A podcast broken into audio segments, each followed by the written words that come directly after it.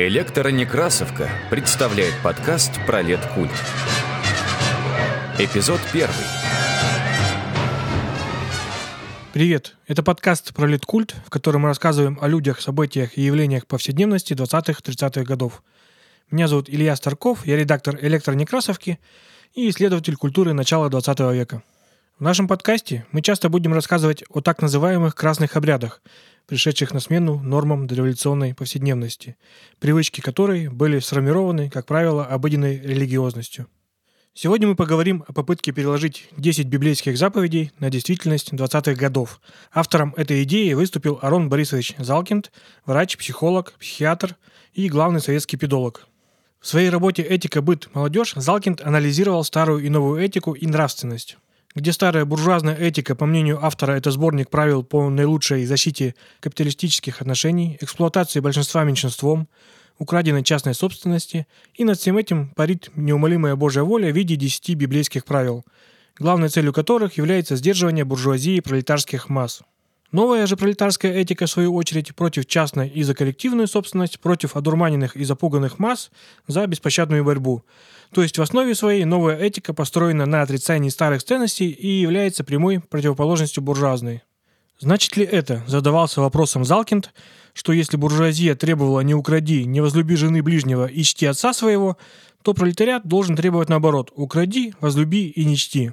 А вот и нет, сразу же отвечал сам Залкинд – Руководствуясь четырьмя критериями, на которых основывается пролетарская этика, а это коллективизм, организация, активизм и диалектический материализм, мы можем и должны, говорил Залкинд, использовать, переначивать на свой лад и культивировать все, что способствует развитию революционных и коллективных чувств и боеспособности пролетариата. Отсюда следует, что можно взять любое правило поведения, а в данном случае библейскую заповедь, и заменить вполне конкретными практичными соображениями.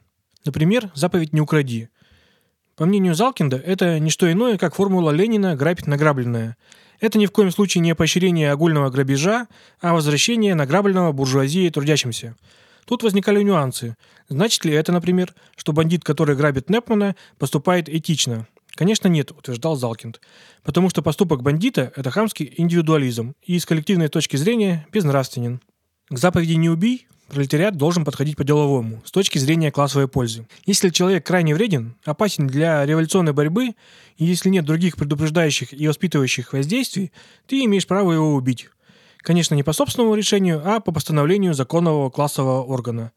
При этом Залкин отмечает, что пролетариат не жесток и при лучших временах откажется от такой меры. Заповедью «Чти отца» все просто. Пролетариат рекомендует почитать лишь такого отца, который стоит на революционно-пролетарской точке зрения – Других же отцов следует перевоспитать.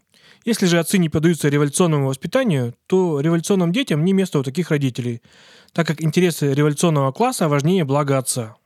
Следующая заповедь – не прелюбодействуй – Тут не стоит противопоставлять обратную формулу «любовь свободна» или «половая жизнь – частное дело каждого», а просто учитывать, если то или иное половое проявление содействует обособлению человека, уменьшает остроту его научной пытливости, лишает части его производственно-творческой работоспособности, понижает его боевые качества, то дало его это половое проявление.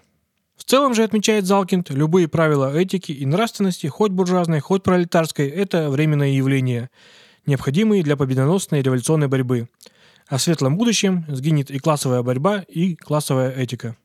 В качестве литературы по теме на электронекрасовке я рекомендую статью Арона Залкинда «Союз работников умственного труда и культура переходного периода» в журнале «Культура и жизнь» номер один за 22 год и подшивку журнала «Октябрь мысли».